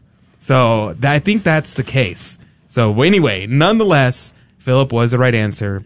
Um, I think Peter and Philip are the only ones that were married. I don't think any of the other ones were married. I gotta go double check that though. But you did great, Lori. So how do you feel so far? I feel great. Thank you. I could probably go play the lottery and donate to uh, Catholic Drive, Drive Time. Hey, that's what we like to hear. Hey. Praise be to God. Speaking of which, next week we have our Shareathon, and if you love Catholic Drive Time, if you're thankful for us, hey, keep us keep us in mind next week when we start our Shareathon on Tuesday. Yeah, thanks for the excuse to plug that, Lori. We appreciate it. All right, Lori, we're going to put you on hold. Calls. I have to plug it.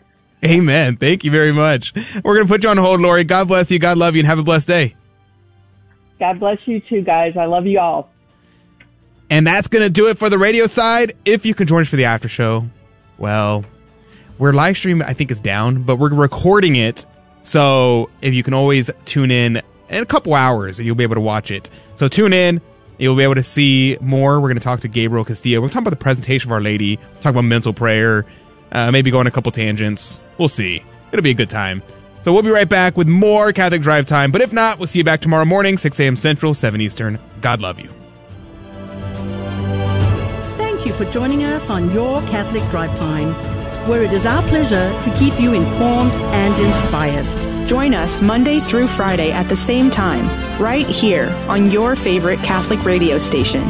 Don't forget to connect with us. Just go to facebook.com forward slash Catholic Drive Time. Again, that's facebook.com forward slash Catholic Drive Time.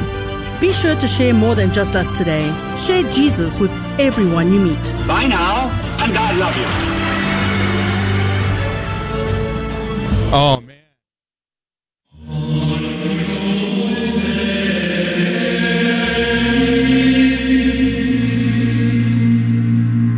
The Guadalupe Radio Network now brings you the Holy Sacrifice of the Mass from the chapel at Our Lady of Corpus Christi in Corpus Christi, Texas.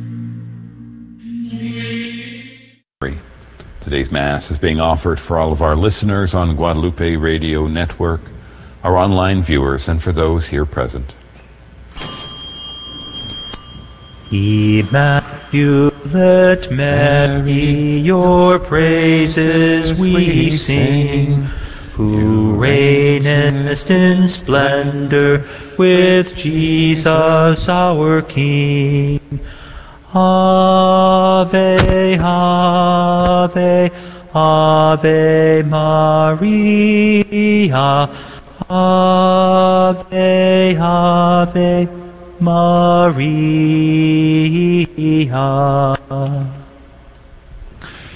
In the name of the Father, and of the Son, and of the Holy Spirit. Amen. The grace of our Lord Jesus Christ, and the love of God, and communion of the Holy Spirit be with you all. And with your spirit. Brothers and sisters, let us call to mind our sins and so prepare ourselves to celebrate the sacred mysteries.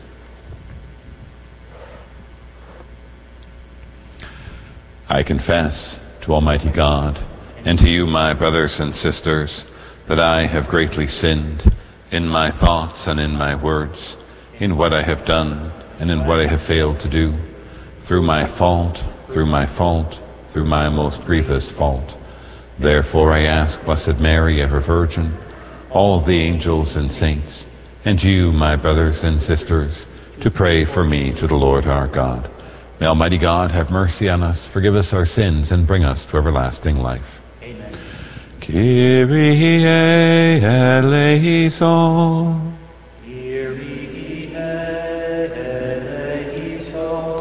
Christe eleison.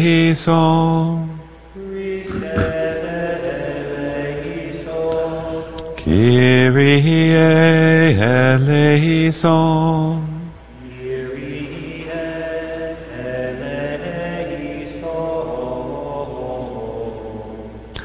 Let us pray. As we venerate the glorious memory of the most holy Virgin Mary, grant, we pray, O Lord, through her intercession, that we too may merit to receive from the fullness of your grace, through our Lord Jesus Christ, your Son, who lives and reigns with you in the unity of the Holy Spirit, God, forever and ever.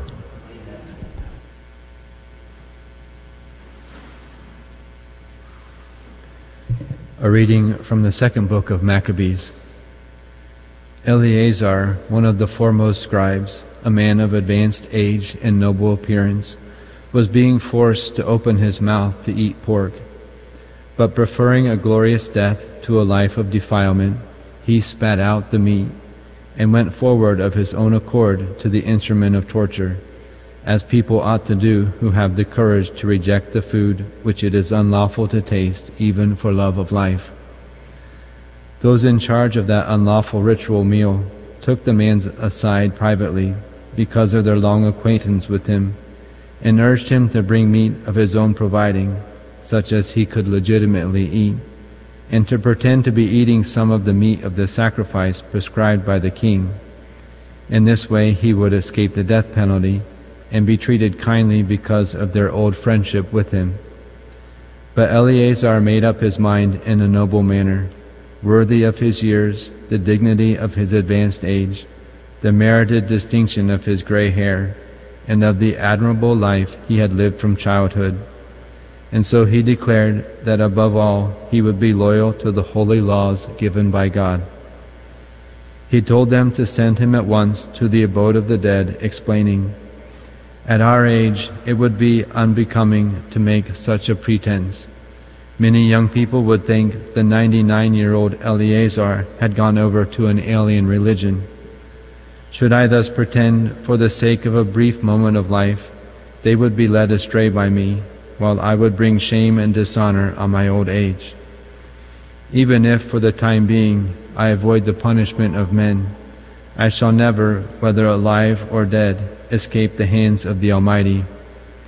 Therefore, by manfully giving up my life now, I will prove myself worthy of my old age, and I will leave to the young a noble example of how to die willingly and generously for the revered and holy laws. Eleazar spoke thus and went immediately to the instrument of torture. Those who shortly before had been kindly disposed now became hostile toward him because what he had said seemed to them utter madness. When he was about to die under the blows, he groaned and said, The Lord, in his holy knowledge, knows full well that although I could have escaped death, I am not only enduring terrible pain in my body from this scourging, but also suffering it with joy in my soul because of my devotion to Him. This is how He died, leaving in His death a model of courage and an unforgettable example of virtue, not only for the young, but for the whole nation. The Word of the Lord. The Lord upholds me. The Lord upholds me. O Lord, how many are my adversaries? Many rise up against me. Many are saying of me, There is no salvation for him in God. The Lord, the Lord upholds, upholds me. me. But you, O Lord, are my shield. My glory, you lift up my head. When I call out to the Lord, he answers me from his holy mountain. The, the Lord, Lord upholds, upholds me. me. When I lie down and sleep, I wake again, for the Lord sustains me. I fear not the myriads of people arrayed against me on every side. The, the Lord, Lord, upholds, upholds me. me. Alleluia, Alleluia, Alleluia.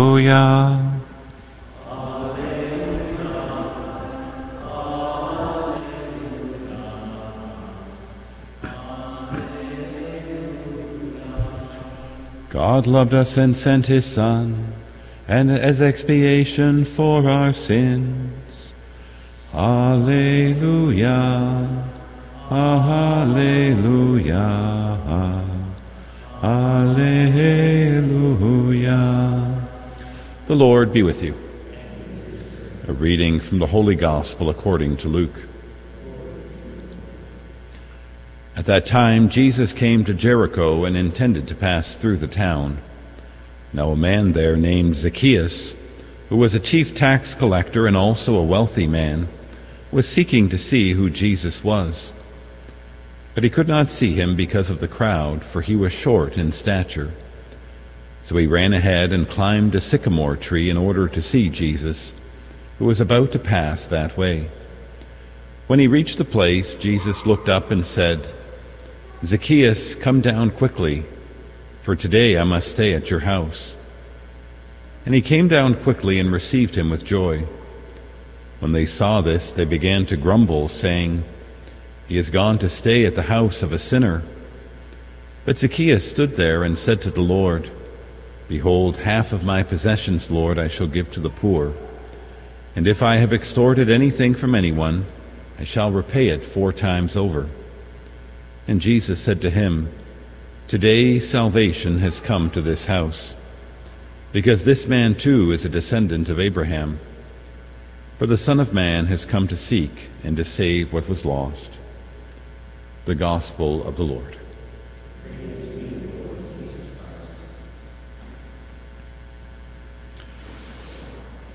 The story of Zacchaeus in the Gospel is a beautiful story which offers a kind of paradigm for conversion and metanoia of turning back to the Lord.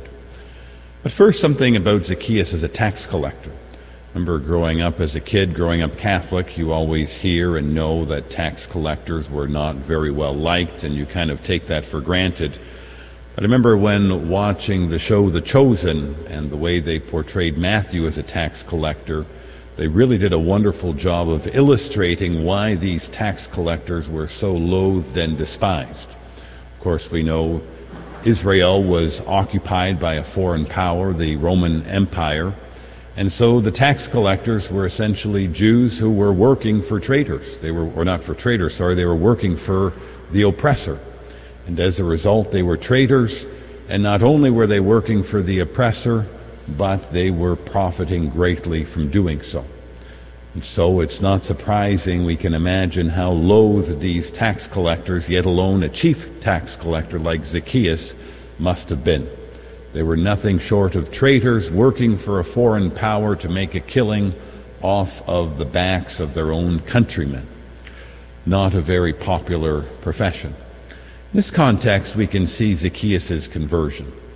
In the first place, it's clear that Zacchaeus must know something is really missing in his life. He is a very wealthy man. All of that is squared away regarding material possessions. But Zacchaeus knows that there's something missing in his life, and he is desiring for something much, much more than what he already possesses. And on account of this desire and this idea to go and meet Jesus, Zacchaeus is not afraid to be bold and courageous, and even we can say to make a spectacle of himself. You can imagine this grown man climbing up on a tree to be able to try and just catch a glimpse of Jesus passing by to try to catch the Lord's attention. It really is an incredible stroke of boldness and a willingness of Zacchaeus to kind of humble himself and even make a spectacle of himself which really manifests in a way the greatness of his desire to be able to encounter Jesus. What comes next, of course, is Jesus' response or God's response. And here we can marvel at the magnanimity of the Lord's mercy and love. Zacchaeus is the lowest of the low as far as Israel goes, and yet Jesus is immediately willing to restore him to the dignity which he is called to in his relationship with God. He doesn't wait, he doesn't hesitate. He says, Zacchaeus, today I must come to reside at your house. This for us is a constant sign of hope and a reminder that whatever it is we're going through in our life, and even if we feel like we sometimes distance ourselves from God by sin or by different decisions that we take, God is always standing at the ready to say, Now in this moment, I am always ready to offer my mercy, my unconditional love, and forgiveness to the one who is ready to receive it. And equally important is the fact that in response to Jesus' benevolence and magnanimity of his mercy, Zacchaeus is ready to make a change.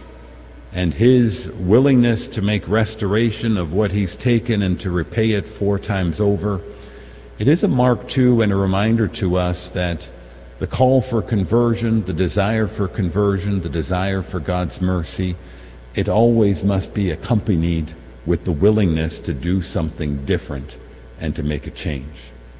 And how often it is sometimes for we people that we can get stuck in sin and we want God's forgiveness, we want, we want His mercy, but we forget the fact it means making a dramatic change in what we're doing. It means changing the circumstance of how we're living or whatever it may be. But Zacchaeus shows this.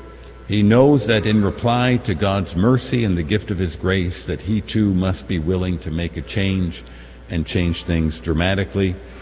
And because he is this metanoia, this turning back to the Lord, this conversion process is complete.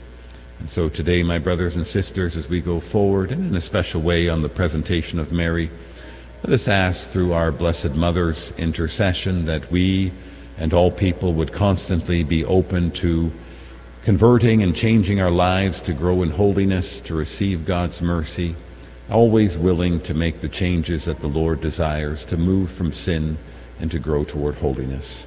Amen.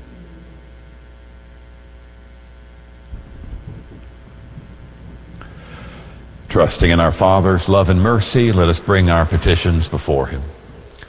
We pray for our Holy Father, Pope Francis, and for all bishops, for their physical and spiritual needs. We pray to the Lord.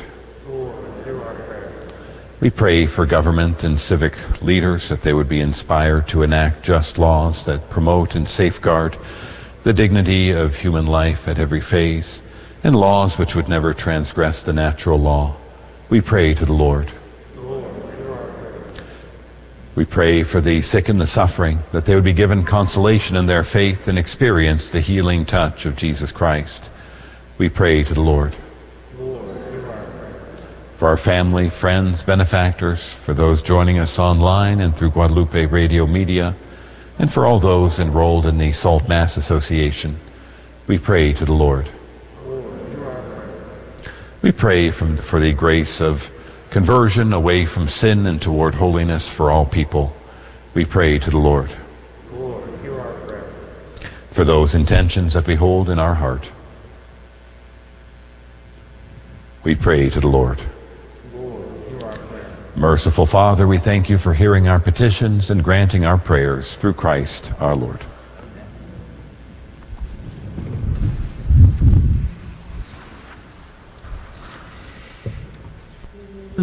Daily, sing to Mary, sing my soul her praises do. All her feast, her actions honor, with the heart's devotion true. Lost in wandering contemplation, be her majesty confessed.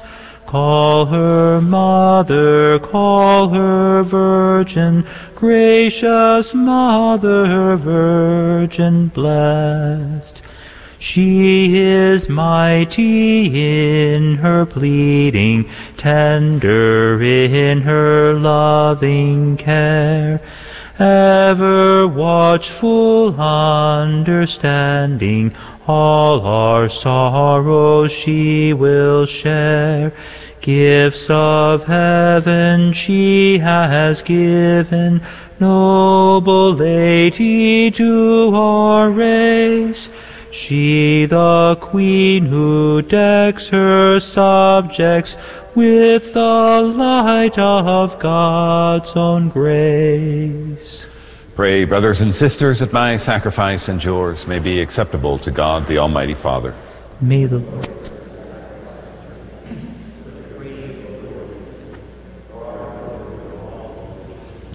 Receive, O Lord, we ask, the prayers of your people with the sacrificial offerings, that through the intercession of Blessed Mary, the mother of your Son, no petition may go unanswered, no request be made in vain, through Christ our Lord. The Lord be with you. And with your spirit, Lift up your heart. we lift them up. Let us give thanks to the Lord our God.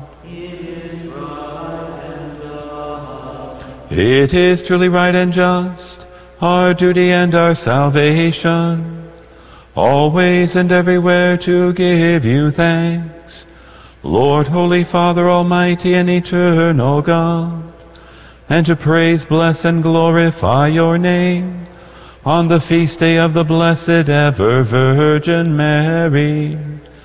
For by the overshadowing of the Holy Spirit, she conceived her only begotten Son, and without losing the glory of virginity, brought forth into the world the eternal light, Jesus Christ our Lord. Through him the angels praise your majesty, dominions adore, and powers tremble before you. Heaven and the virtues of heaven and the blessed seraphim worship together with exaltation.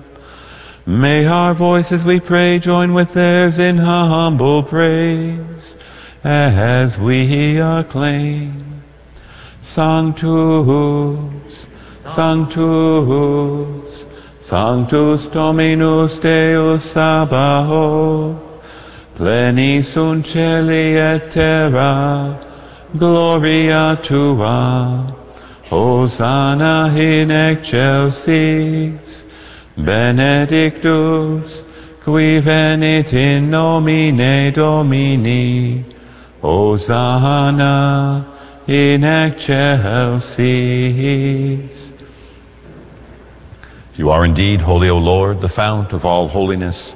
Make holy, therefore, these gifts, we pray, by sending down your Spirit upon them like the dewfall, so that they may become for us the body and blood of our Lord Jesus Christ. At the time he was betrayed and entered willingly into his passion, he took bread and giving thanks broke it and gave it to his disciples, saying, Take this, all of you, and eat of it, for this is my body which will be given up for you.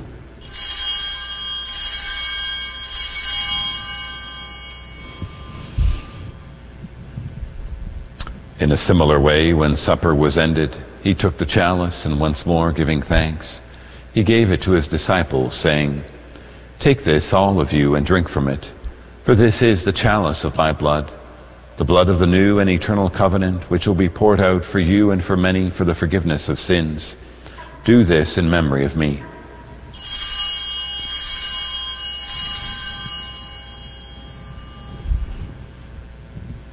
The mystery of faith. We proclaim your death, O Lord, and profess your resurrection until you come again.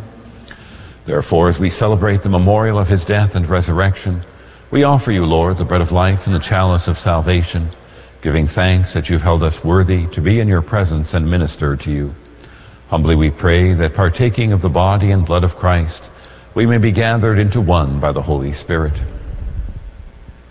Remember, Lord, your, your church spread throughout the world and bring her to the fullness of charity, together with Francis, our Pope, and Michael, our Bishop, and all the clergy.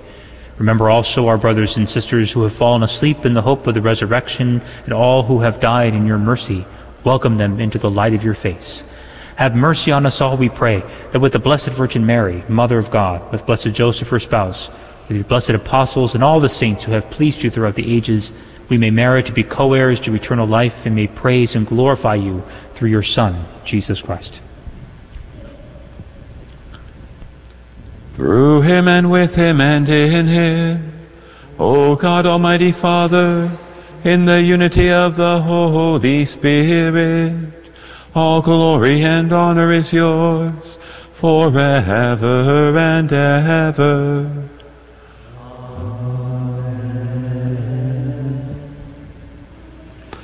At the Savior's command, informed by divine teaching, we dare to say, Our Father, who art in heaven, hallowed be thy name. Thy kingdom come, thy will be done, on earth as it is in heaven. Give us this day our daily bread, and forgive us our trespasses, as we forgive those who trespass against us. And lead us not into temptation, but deliver us from evil. Deliver us, Lord, we pray, from every evil. Graciously grant peace in our days, that by the help of your mercy we may be always free from sin and safe from all distress, as we await the blessed hope and the coming of our Savior, Jesus Christ. Lord Jesus Christ, who said to your apostles, Peace I leave you, my peace I give you. Look not on our sins, but on the faith of your church, and graciously grant her peace and unity in accordance with your will, who live and reign forever and ever. The peace of the Lord be with you always. Let us offer each other the sign of peace. Agnus Dei, qui tollis peccata mundi, miserere nobis. Agnus Dei, qui tollis peccata mundi, miserere nobis. Agnus Dei, qui tollis peccata mundi, dona nobis pacem. Behold the Lamb of God. Behold him who takes away the sins of the world. Blessed are those called to the supper of the Lamb. Lord, I am not worthy that you should enter under my roof, but only say the word, and my soul shall be healed.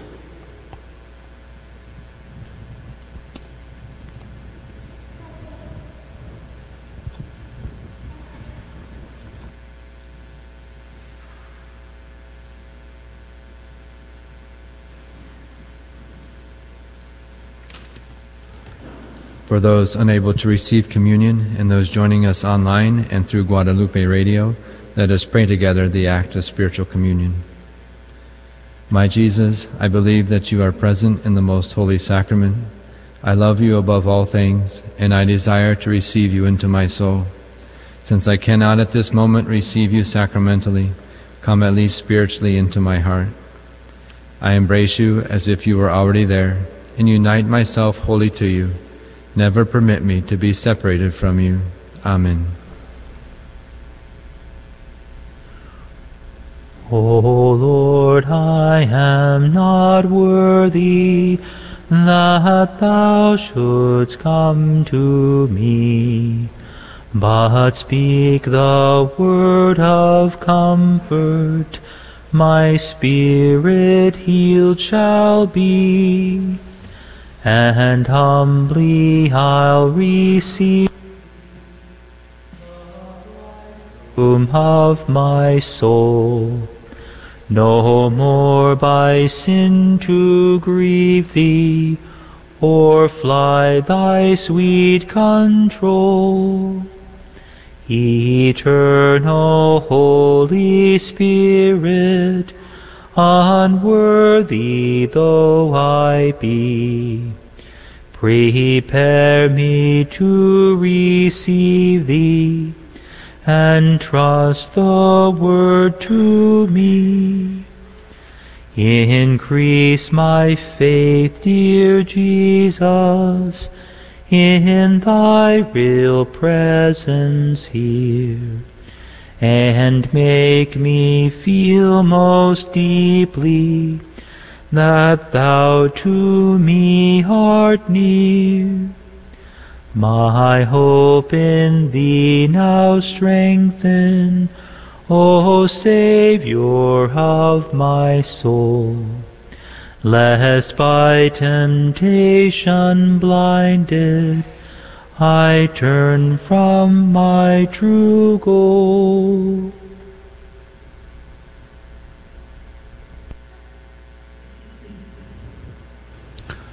Let us pray. As we receive this heavenly sacrament, we beseech, O Lord, your mercy, that we who rejoice in commemorating the Blessed Virgin Mary may, by imitating her, serve worthily the mystery of our redemption through Christ our Lord. Amen.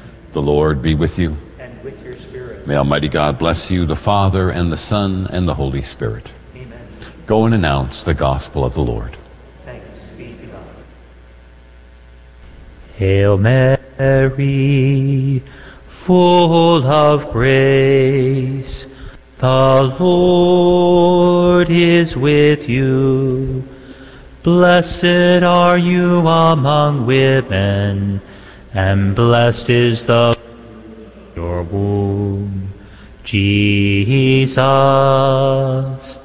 Holy Mary, Mother of God, pray for us sinners now and at the hour of death.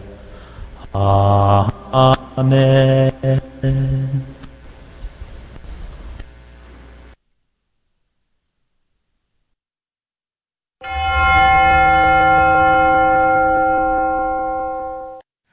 Saint Michael the Archangel, defend us in battle. Be our defense against the wickedness and snares of the devil. May God rebuke him, we humbly pray. And do thou, O Prince of the heavenly host, by the power of God, thrust into hell Satan and all the evil spirits who prowl about the world, seeking the ruin of souls. Amen. Prayer of Deliverance. Almighty God and Father, we beg Thee, through the intercession and help of the archangels Saint Michael, Raphael, and Gabriel, for the deliverance of our brothers and sisters who are enslaved by the evil one, from anxiety, sadness, and obsessions, We implore Thee, deliver us, O Lord. from hatred, fornication, and envy, We implore Thee, deliver us, O Lord. from thoughts of jealousy, rage, and death, We implore Thee, deliver us, O Lord. from every thought of suicide and abortion, We implore thee, deliver us, O Lord. From every form of sinful sexuality, We implore thee, deliver us, O Lord. from every division in our family and every harmful friendship, We implore thee, deliver us, O Lord. from every sort of spell, malefice, witchcraft, and every form of the occult. We implore thee, deliver us, O Lord. Thou who said, Peace I leave with you, my peace I give unto you, grant that through the intercession of the Virgin Mary, we may be liberated from every demonic influence and enjoy thy peace always. In the name of Christ our Lord. Amen. Celebrating 2,000 years of truth. This is the Guadalupe Radio Network, radio for your soul.